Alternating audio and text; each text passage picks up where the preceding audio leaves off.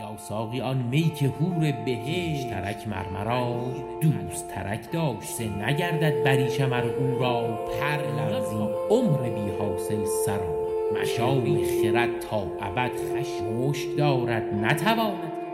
سلام. این پادکست بوتیقاست. من حامد هستم سازنده این پادکست که سعیم اینه که به بحانه های مختلف اشعار خوب و شنیدنی شعر و ادب فارسی رو پیدا کنم و معرفیشون کنم به کسانی که به این نوع هنر علاقه مند هستن. سیستم کلی کارم اینه که برای ارتباط برقرار کردن با شعر یک شاعر در کلامش یک مقداری عمیق میشیم که به زرافت هایی که شاعر به خرج داده بیشتر پی ببریم و بیشتر بتونیم باهاش ارتباط برقرار کنیم. این قسمت 17 همه پادکست بوتیقاست که عنوانش هست آکروبات ادبی که سه بخش داره که ما هر بخش رو توی یک اپیزود و قسمت جداگونه منتشر می‌کنیم که یک مقداری از سنگین شدن کار جلوگیری کنیم.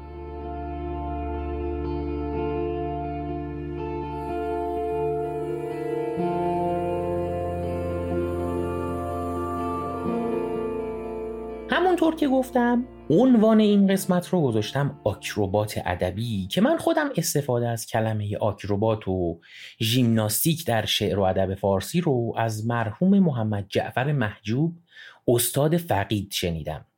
ژیمناستیک و حرکات آکروباتیک و بندبازی رو به حرکات فوقالعاده چشم نوازی میگیم که یه نفر با آمادگی جسمانی خوب و قدرت و انعطاف بدنی بالا انجام میده.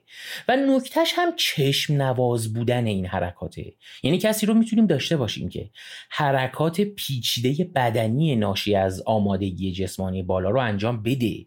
ولی اون موزونی و قشنگی رو برای چشم بیننده نداشته باشه. و به اصطلاح هنر اون حرکت چشم نواز نباشه. پس آکروبات رو میگیم حرکات هنری بدن که بدنی که آمادگی جسمانی فوق العاده بالایی داره که فرق می‌کنه با رقص و حرکات موزون. البته اونا هم آمادگی جسمانی می‌خوان ولی نه در حد آکروبات و اینا. توی شعر و ادب فارسی هم ما خیلی شاعرایی داریم که با کلام حرکات محیر العقول می‌کنن به اصطلاح. کارایی رو می‌کنن که خیلی جالب و عجیب غریبه که ناشی از آمادگی بالای شاعر در دونستن کلمه ها و استفاده از اون کلمه ها در شعر و اون چیزی که نوشته داره. اما نکته اینه که همه این کارهایی که شاعر انجام میده که بازی با کلام باشه لزوما کار گوشنوازی نیست. یعنی ما شاعرایی داریم که خیلی لفاظ هستن و دایره لغات خیلی خوبی هم دارن. یعنی معلومه که آشنایی خوبی با کلام زبان فارسی و حتی زبان عربی و بقیه زبان ها دارن. ولی کارشون اونطوری که باید و شاید به چشم و گوش نیومده. ولی شاعری داریم توی شعر و ادب فارسی که بازی با کلمات و به اصطلاح لفاظی البته نه به معنی بدش به معنی خوبش رو. خیلی خیلی خوب بلده و استاد توش و وقتی هم بخواد این کار رو بکنه خیلی خوب از پسش برمیاد. و بعضی وقتا بسیار هم فهم کارش تو اینجور مواقع کار چالشی و سختی ممکنه باشه. و هممون این شاعر رو می‌شناسیم. کسی نیست جز خاجه حافظ شیرازی. که به قول معروف بسیار بسیار توی این کار هنرمنده و توی این سیستم یعنی استفاده از کلام و بازی با کلمات و یا به قول مرحوم محجوب در ژیمناستیک ادبی و آکروبات کردن با کلام کارش رو خیلی خوب بلده خیلی. توی این قسمت که بخش اول این سری سه قسمتیه یه غزل خیلی خیلی قشنگ از حافظ رو میخواییم بخونیم. منتها توش اینقدر کارای عجیب و غریب و جالب انجام داده که یک مقدار ممکنه فهم و درکش رو برای ما سخت بکنه. ولی خب چه باک که می‌خوایم واردش بشیم و در موردش صحبت کنیم و بفهمیم که چی گفته و لذت ببریم از اون روش که برای گفتن استفاده کرده. خب من اینجا مقدمه رو هم کوتاه می‌کنم و خدا رو شکر که نسبت به مقدمه های قسمت های قبلی یه مقداری کوتاهتر بود و کارمون رو با شعر این قسمت از حافظ شروع می‌کنیم.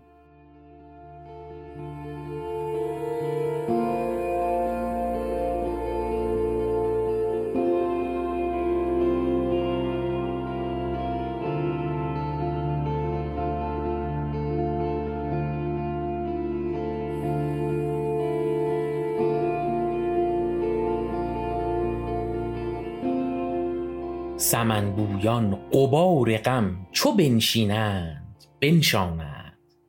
پریرویان قرار دل چو بستیزند بستانند. به فتراک جفا دلها چو بربندند بربندند. ز زلف عنبرین جانها چو بگشایند بفشانند. به عمری یک نفس با ما چو بنشینند برخیزند. نهال شوق در خاطر چو برخیزند بنشانند. ز چشمم لعل رمانی چو میخندند میبارند. ز رویم راز پنهانی چو می‌بینند می‌خوانند. همین الان کاملا مشخصه که وقتی میگیم ژیمناستیک ادبی منظور چیه و می‌بینیم که وقتی حافظ داره با این کلام بازی می‌کنه چقدر اون چیزی رو که میگه درک و فهمش ممکنه سخت باشه برای ما. اول بریم سراغ بیت اول. ببینیم می‌تونیم کلیدی پیدا کنیم که بتونیم این مسئله رو باهاش حل کنیم که بفهمیم داره با کلام چی کار می‌کنه. کاری که حافظ توی این بیت و چند تا بیت دیگه هم کرده توی این شعر اینه که جای فعلها رو توی چیزی که میگه یک مقداری جابجا جا کرده. یا یه جور دیگه بگیم. اومده جای بعضی از کلمات رو از لحاظ دستوری عوض کرده و اگر ما اینا رو جابجا جا کنیم و هر کدوم رو بذاریم سر جای درستش این به اصطلاح معما حل میشه. بیت اولش چیه؟ سمنگویان قبار غم چو بنشینند بنشانند. پریرویان قرار دل چو بستیزند بستانند. سمن بویان یعنی کسانی که بوی سمن میدن که همون بوی گل یاس و یاسمنه وقتی بشینن قبار غم رو مینشونن. یعنی شعری که میگه سمن بویان قبار غم چو بنشینند بنشانند درستش کنیم میشه سمن بویان چو بنشینند قبار غم بنشانند. که کاملا مشخصه که چی میگه. میگه وقتی ناراحتیم انگار قبار غم وجود داره و هوا قبار داره. وقتی هم که دلبر میاد پیش آدم قبار غم میشینه و خوشحالیم و غم دیگه وجود نداره. بعدش پریرویان قرار دل چو بستیزند بستانند. که این رو هم مثل قبلی میشه باش تا کرد. پریرویان چو بستیزند قرار دل بستانند. این یعنی چی؟ یعنی پریروی و معشوق وقتی میستیزه یا مثلا لج و لجبازی می‌کنه یا به قول خودمون پا نمیده آرام و قرار دل آدم رو می‌گیرن. سمن بویان قبار غم چو بنشینند بنشانند. پریرویان قرار دل چو بستیزند بستانند. وقتی هستن و به ما توجه می‌کنن خوشیم.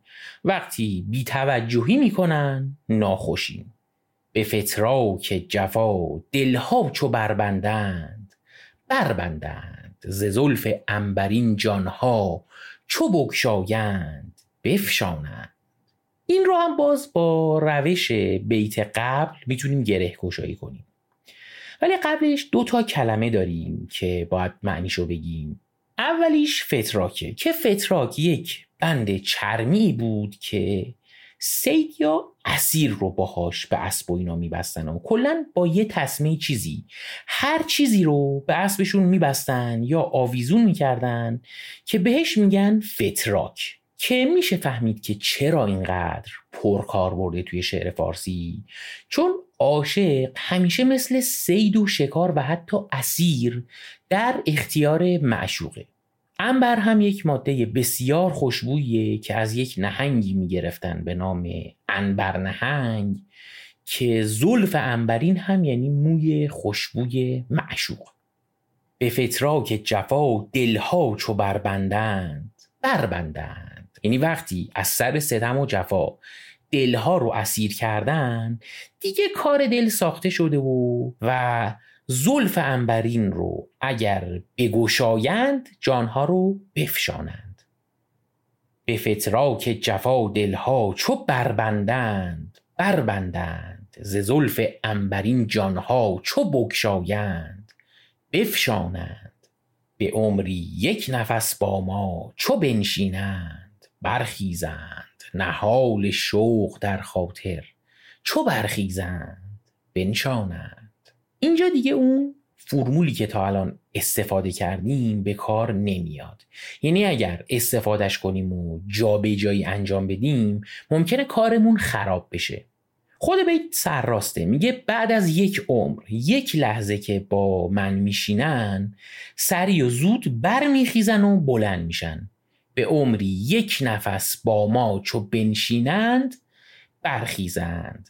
ولی با این حال وقتی که بلند شدن قد و قامت و راه رفتنشون آدم رو به شوق و هیجان وامی داره یا به قولی نهال شوق میکارن و وقتی این نهال بزرگ میشه میشه درخت عشق. مثلا دیگه به عمری یک نفس با ما چو بنشینند برخیزند. نهال شوق در خاطر. چو برخیزند بنشانند. ز چشمم لعل رمانی چو میخندند میبارند ز رویم راز پنهانی. چو می‌بینند می‌خوانند لعل یک سنگ شفافیه مثل یاقوت که در رنگای مختلف وجود داشته و نوع خوبش قرمز بوده و اگر درشت باشه خیلی میارزه. حداقل قدیم که اینجوری بوده و طبق چیزایی که توی لغتنامه ده خدا هست میگن خوشکیفیت ترینش هم در شهری به نام بدخشان گیر میاد که الان این بدخشان یک قسمتیش توی افغانستانه و یه قسمتیش هم توی تاجیکستان که لعل که ظاهرا معرب شده یه کلمه لال هستش. در شعر فارسی نماد رنگ قرمزه و در اکثر قریب اتفاق برای توصیف لب قرمز معشوق به کار میره. اما اینجا شامل اون اکثریت نمیشه و میگه لعل رمانی. رمان یعنی انار و لعل رمانی هم یعنی دونه قرمز انار که اینجا کنایه داره از اشک چشمی که داره خون گریه می‌کنه. ز چشمم لعل رمانی چو میخندند میبارند. که باز با کلید قبلی کاملا معنیش معلومه. یعنی وقتی اونا سمن بویان یعنی اون دلبرا میخندن از چشمم لعل رمانی میباره که خیلی مشخص و شفافه داره چی میگه.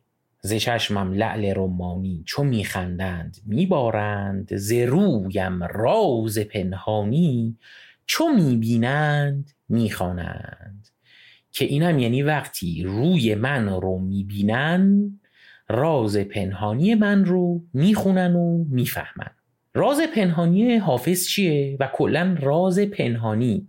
توی شعر فارسی چیه؟ اینه که بقیه بفهمن که طرف عاشق و دل و دین باخته است. و مثلا انگار یه فرهنگی چیزی بوده که عشق باید پنهان می بوده و کسی نمیفهمیده. ولی هیچ وقت ماه پشت ابر پنهان نمیمونه و این قضیه فاش میشه و معمولا هم روال اینه که خود طرف خودش رو لو میده. که این قضیه دیگه خیلی توی شعر فارسی بابه و استاد این قضیه هم سعدیه. که توی شعر سعدی غزل و داستانی نیست که به این مسئله فاش شدن راز عاشق اشاره نکنه. منظور اینه که زیاده توی کارهای سعدی و حافظ هم که به نظر میاد یک سعدی بازی بوده برای خودش و مطالعه مفصل داشته توی آثار سعدی اینجا استفاده می‌کنه از این مفهوم که البته واقعا منوط به حافظ و سعدی نیست این داستان و خیلی استفاده مرسومیه توی شعر فارسی. و مثلا دیوان اشعار عراقی و غزلهای عراقی رو هم بخونید می‌بینید که پر است از این مزامین و داستانها. بگذریم ز چشمم لعل رمانی چو میخندند میبارند. ز رویم راز پنهانی چو می‌بینند می‌خوانند.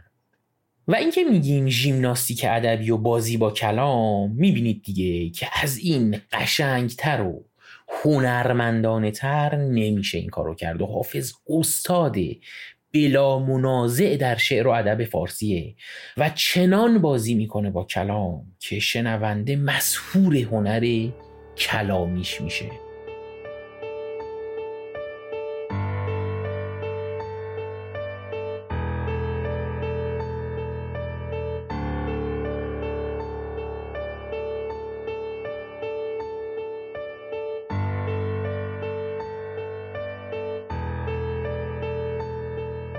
Yeah.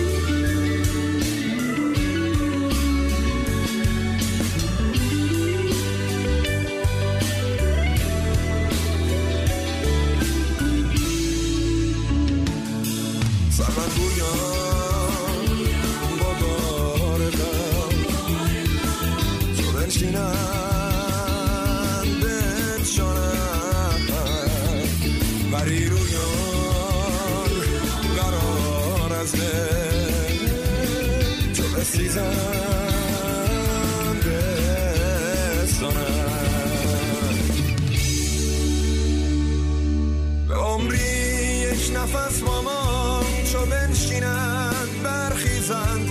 نهال شوق در خاطر چو برخیزند بنشانند. سرشک گوش گیران را چو دریابند یا یابند. روخ مهر سرخیزان نگردانند نگردانند. چو منصور از مراد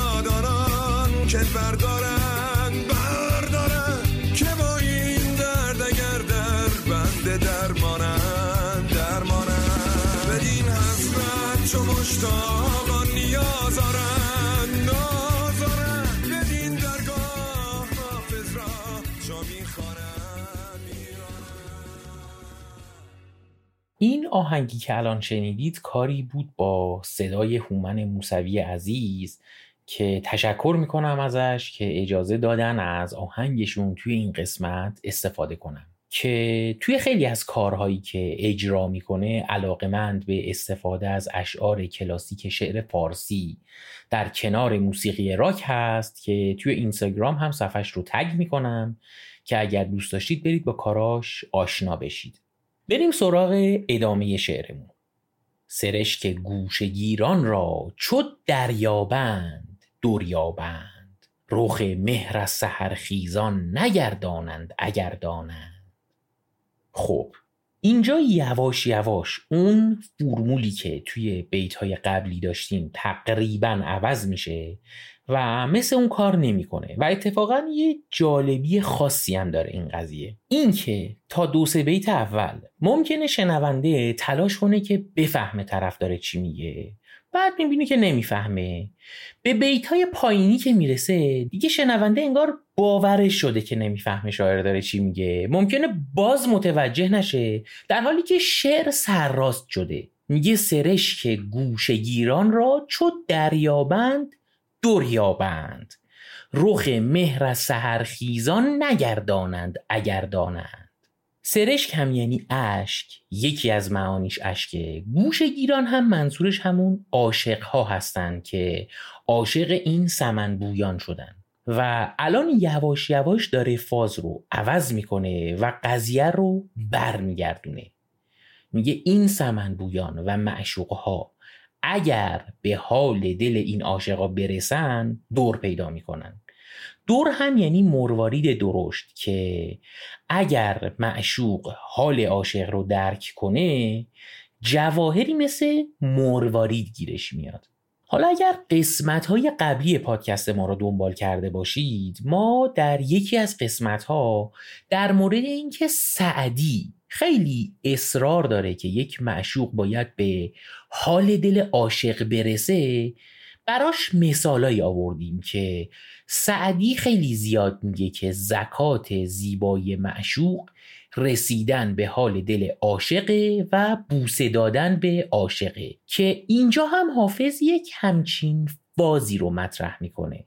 سرشک گوش گیران را چو دریابند دور یابند. که من یک همچین برداشتی رو از این شعر می‌کنم به شخصه. حالا نگیم عین اونه ولی بیشباهت هم نیست.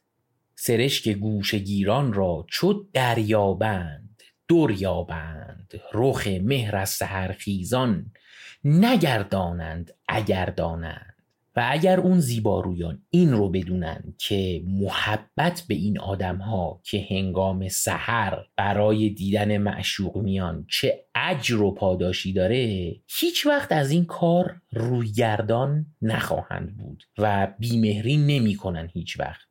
که اینجا یه مقداری فاز شعر عارفانه هم میشه به اصطلاح. چون عاشق سحر بلند شده برای دیدن معشوق. که همینجوری بخواد ببینه آدم سوال اینه که حالا چه اصراریه که سحر و چهار صبح و پنج صبح بلنشی که بیای معشوق رو ببینی. حالا ده و یازده بلند شو ببینی چه کاریه حالا؟ ولی حالا به همین دلیل ممکنه ازش برداشت زمینی نشه خیلی کرد. چون این چه معشوقیه که برای رسیدن بهش باید سهرخیز باشی که اگر برداشت عارفانه و مذهبی ازش بخوایم بکنیم یه ذره بیشتر میک سنس می‌کنه. چون یک کسی که بخواد راز و نیاز کنه مثلا برای نماز صبح و اینا باید سحر بلند بشه. یادمونم نره که به قول شفیعی کتکنی عرفان کلا یک نگرش هنری به مذهب. که حالا اینجا هم یک همچین برداشت هایی رو میشه کرد و فاز عرفانی ازش میشه گرفت. این رو هم اضافه کنم که خاصیت شعر حافظ این نیست که نشه ازش برداشت های دوم و سوم نکرد. مثلا از این بیت میشه برداشت کاملا عاشقانه و زمینی هم کرد. مثلا اینکه عاشق کلا روز و شب نداره و تا صبح و سحر بیداره. سرشک گوش گیران را چو دریابند دور یابند رخ مهر از سهرخیزان نگردانند اگر دانند دوای درد عاشق را کسی کو سهل پندارد ز فکر آنان که در تدبیر درمانند درمانند. در ادامه میگه اونی که درمان بیماری عشق رو خیلی دست کم و آسون بگیره در نهایت در میمونه تو این راه. که حالا این بیت توی بعضی از نسخه های دیوان حافظم نیومده. حالا به آخر شعر رسیدیم. توضیح میدم که چرا یک کمی مشکوک می‌زنه. چو منصور از مراد آنان که بردارند بردارند. بدین درگاه حافظ را چو می‌خوانند میرانند. اینجا یک اشاره شده به منصور که منظور حسین ابن منصور حلاجه.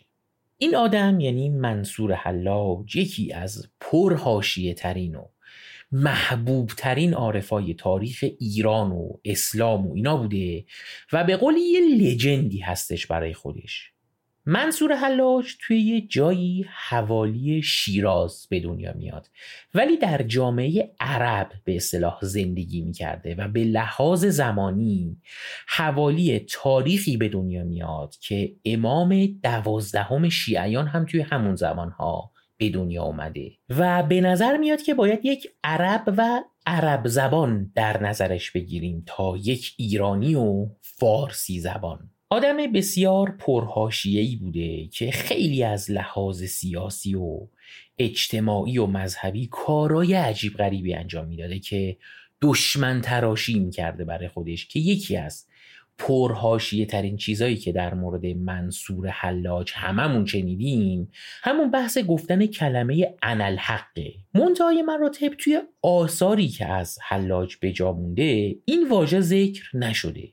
ولی شاید جالب باشه بدونید که یک کتابی داره این حلاج به نام تواسین که یک سری چیزای خیلی خیلی پیچیده عرفانی گفته و توی اونجا ابلیس یا همون شیطان رو خیلی ازش به صورت مثبت یاد کرده که اینقدر غرق و فنای خدا بوده این ابلیس که حاضر نشد به غیر از خدا به چیز دیگه ای سجده کنه. خلاصه که خیلی شیطان رو تحسین کرده و کلا این چیزی که در مورد شیطان و ابلیس مطرح کرده خودش کم حاشیه ساز نبوده. یا مثلا میگن یه نوشته ای داره که میگه یه چیزی مثل کعبه بسازن و ملتی که نمی‌تونن برن مکه اون رو زیارت کنن. و خب یه همچین حرفی زدن توی یه جامعه اسلامی اونم اسلام نسبتا جوون که کمتر از 300 سال از عمرش میگذره خیلی به مزاق این و اون خوش نیومده. خلاصه که اینقدر از این جنس حرفا زد و ملت رو به جون هم انداخت که به سرنوشت خیلی دراماتیکی هم دچار میشه. یه مدتی میندازنش زندان و بعدها هم توی یک روز هزار تا شلاق بهش می‌زنن و دست و پاشو قطع می‌کنن و دار میزننش و بعدم سوزوندنش و خاکسترش رو هم ریختن توی رودخونه. خلاصه که هر کاری که می‌شد کرد رو کردن باهاش. ولی خب همین کارا و این سرنوشتش باعث محبوبیت زیادش شد و بعدن که بحثای عارفانه و طریقت و اینا خیلی بیشتر پا گرفت و باب شد منصور حلاج و انالحق گفتنش خیلی به صورت مثبت در بین اهالی این چیزها مورد بحث قرار می گرفت حتی بعضیا میگن بحث های وحدت وجودی که ریشش رو به ابن عربی نسبت میدن در همین انالحق گفتن منصوره که البته بعضی هم میگن نه تنها که ربطی نداره که دقیقا برخلافشه. کار حلاج وحدت شهودیه و با وحدت وجود فرق داره که خب ما اصلا وارد این بحثا نمی‌خوایم بشیم. بحث وحدت وجود رو هم توی یک سری سگانه که قسمت های 14 و 15 و 16 پادکست بوتیقا بود بهش یک اشاره هایی کردیم.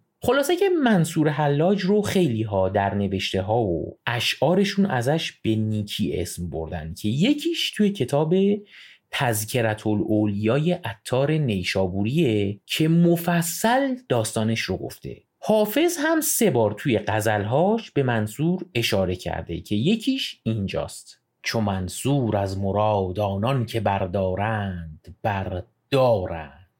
که یعنی اونایی که مثل منصور به مرادشون که معشوق باشه رسیدن به دار آویخته شدن.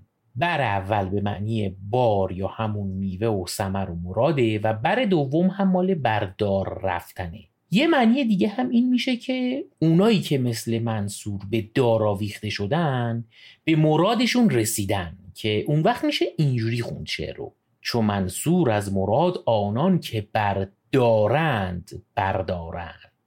من هر جفت این خانش ها رو شنیدم و توی منابعی هم که داشتم بعضیا اولی رو گرفتن بردارند به معنی به دار آویخته شدن.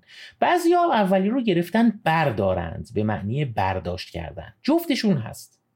اینم به هر حال یکی از ایراداتیه که به نوشتار زبان فارسی می‌گیرن. به این شکل که خطی که استفاده میشه در فارسی طوریه که میشه یک چیز رو یک جور نوشت ولی چند جور خوند. البته این مشکل در نوشتار زبانهای دیگه هم وجود داره و مختص زبان فارسی نیست. ولی در نهایت ما فارسی زبانها با رسم الخط فعلیمون به هر حال درگیر یک همچین مسائلی هستیم. که بعضی وقتها برای فهم یک نوشتاری به صد جور استدلال و استنتاج و بحثای اجتهادی و اینا نیازمندیم. چو منصور از مراد آنان که بردارند بردارند. بدین درگاه حافظ را چو می‌خوانند میرانند. برخلاف حافظ که وقتی به این وادی می‌خواد وارد بشه از اونجا میروننش. انگار که حافظ هنوز به اون مقام بالا که منصور رسید نرسیده هنوز. حالا برداشتهای دیگه هم میشه کرد و این هم یکیشه. یه چیزی هم بگم در مورد بردار رفتن. به نظر میاد این که الان ما میگیم دار زدن که منظورمون حلق آویز کردن با تنابه با اونی که قدیم منظورشون بوده فرق داره. دار یعنی درخت و دار زدن یعنی یکی رو به چوبی درختی چیزی ببندی و اونقدر شکنجش کنی تا بمیره یا اونقدر بذاری اونجا تا از گشنگی و تشنگی بمیره. و یکی از کهنترین بدار زدن ها هم اون کاریه که با حضرت عیسی مسیح کردن. به دو تا چوب عمود بر هم بستن یا به صلیب کشیدنش و باقی ماجراها. که با توجه به قدمت حلقاویز کردن که مثل اینکه دیوی سال سالم بیشتر نیست وقتی توی شعر فارسی از دار زدن صحبت میشه منظور بستن با میخ و تناب یه آدم به درخت یا چوبی چیزیه. مرگ سختیه و به راحتی و سرعت حلقاویز کردن نیست خلاصه. داستان منصور حلاج رو که توی تذکرت الاولیا هم که می‌خونیم اینجوریه که به دار میزننش و بعدش یه عده دارن سنگ می‌زنن بهش. اون جلاده داره دست و پاشو می‌بره و منصورم توی هر حرکت یه حرف قصاری می‌زنه. با موریداش سوال و جواب می‌کنه. خلاصه اگر منظورش از دار زدن حلقاویز کردن باشه همون موقع میمرد و هیچ کدوم از این قصه ها پیش نمی اومد حالا بماند که خیلی از چیزهایی که در مورد منصور میگن بیشتر به افسانه و داستان شبیه بعضی وقتا تا به یک روایت خیلی خیلی واقعی از یک اتفاق. چو منصور از مراد آنان که بردارند بردارند. بدین درگاه حافظ را چو می‌خوانند میرانند. یه چیز جالبم بگم در مورد این حسین ابن منصور حلاج و حافظ که همونطور که گفتم توی دیوان حافظ سه بار به منصور حلاج اشاره شده که هر سه بارش هم خیلی خیلی مثبته.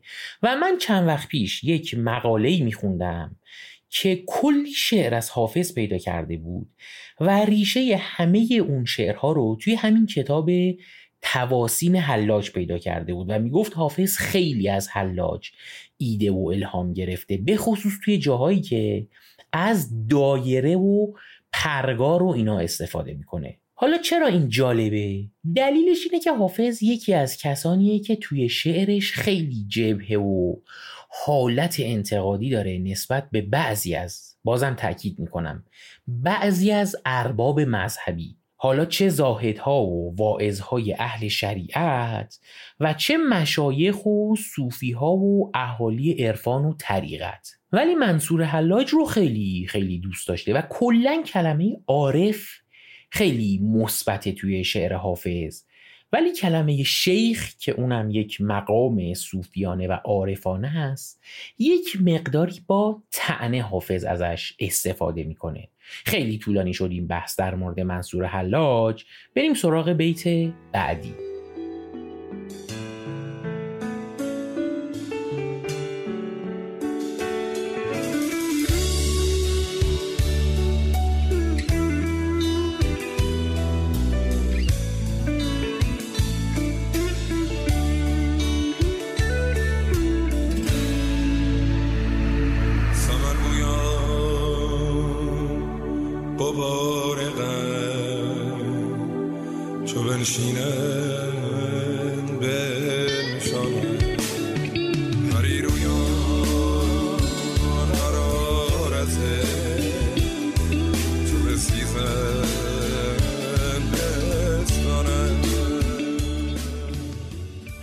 سراغ بیت بعدی.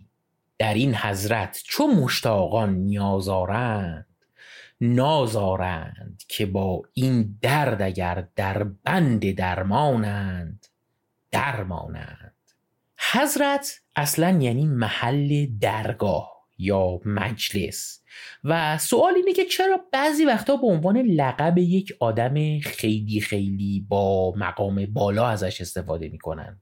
دلیلش اینه که وقتی یک شخصی که مقام بالایی داره یک آدمی که هم‌رده اون نیست بخواد باهاش حرف بزنه اصلا در جایگاه و مقامی نیست که بخواد مستقیما و به اصطلاح چشم تو چشم با اون فرد حرف بزنه.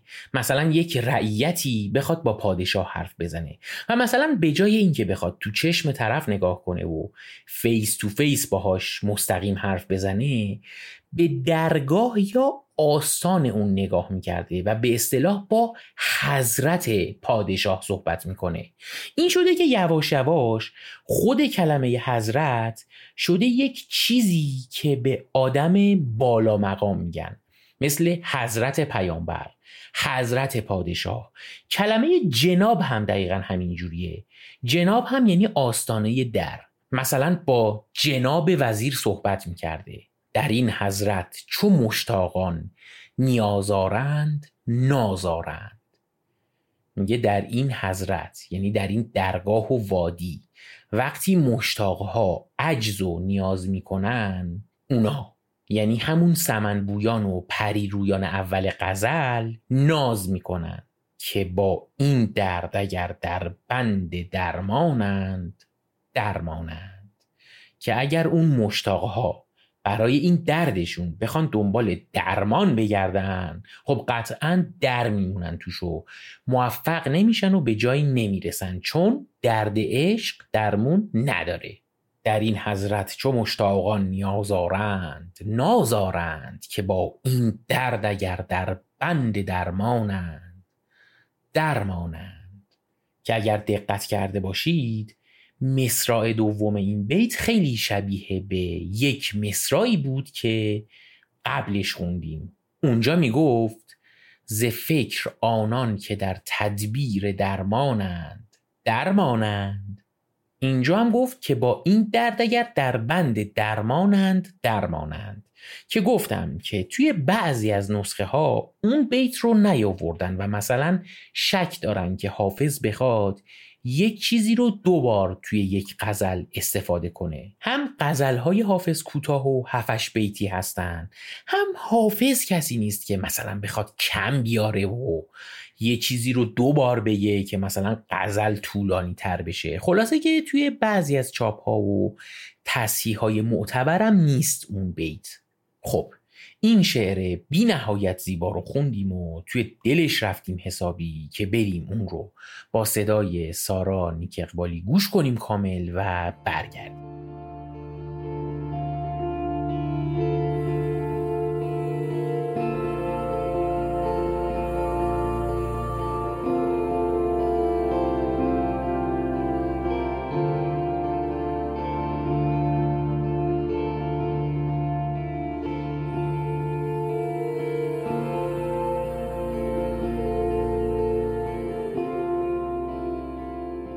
سمنبویان قبار غم چو بنشینند بنشانند.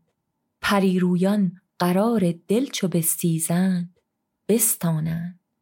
به فتراک جفا دلها چو بربندند بربندند. ز زلف عنبرین جانها چو بگشایند بفشانند. به عمری یک نفس با ما چو بنشینند برخیزند. نهال شوق در خاطر چو برخیزند بنشانند ز چشمم لعل رمانی چو میخندند میبارند.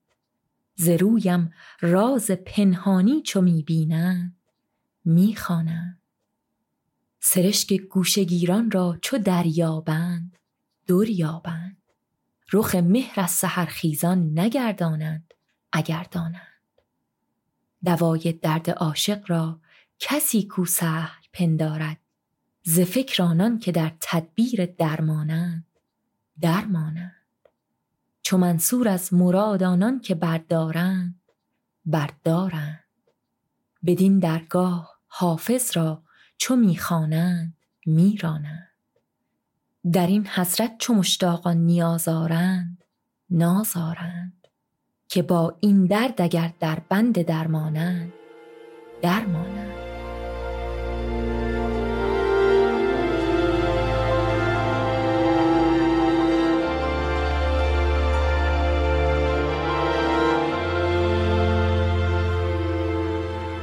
خب قسمت 17 هم رو هم اینجا می‌خوایم تموم کنیم. قبلش این رو بگم که ما یک پادکست دیگه هم درست کردیم به اسم شعرکست که فقط شعرخانی هستش و اگر موسیقی مرتبط با اون شعر پیدا کنیم رو هم اونجا پخش می‌کنیم و همه اشعاری رو که توی بوتیقا می‌خونیم یا فقط بهش اشاره می‌کنیم رو توی اون پادکست به صورت کامل می‌خونیم. مثلا توی قسمت دوم بوتیقا یک سری قصیده رو به صورت خلاصه خوندیم ولی توی شعرکست کامل شده اون قصیده ها رو خوندیم براتون. که توی Castbox و Apple Podcast و Google Podcast هم به راحتی می‌تونید پیداش کنید. حالا محض احتیاط من لینکش رو هم توی توضیحات این قسمت گذاشتم. حرفی نیست دیگه. به جز اینکه اگر کار ما مورد پسندتون هستش رو به رومون بیارید حالا با کامنت گذاشتن و follow کردن توی اینستاگرام و توییتر و امثال هم. و صد البته با معرفی کردن ما به دوروبریاتون. این حمایت معنویه و راه برای حمایت مادی هم باز خدا رو شکر و می‌تونید از طریق صفحه ما توی هامی باش به ساخت این پادکست کمک مالی بکنید. تا قسمت بعدی براتون حال فکری و جسمی خوب رو آرزو می‌کنم. حسابی خوشتون باشه.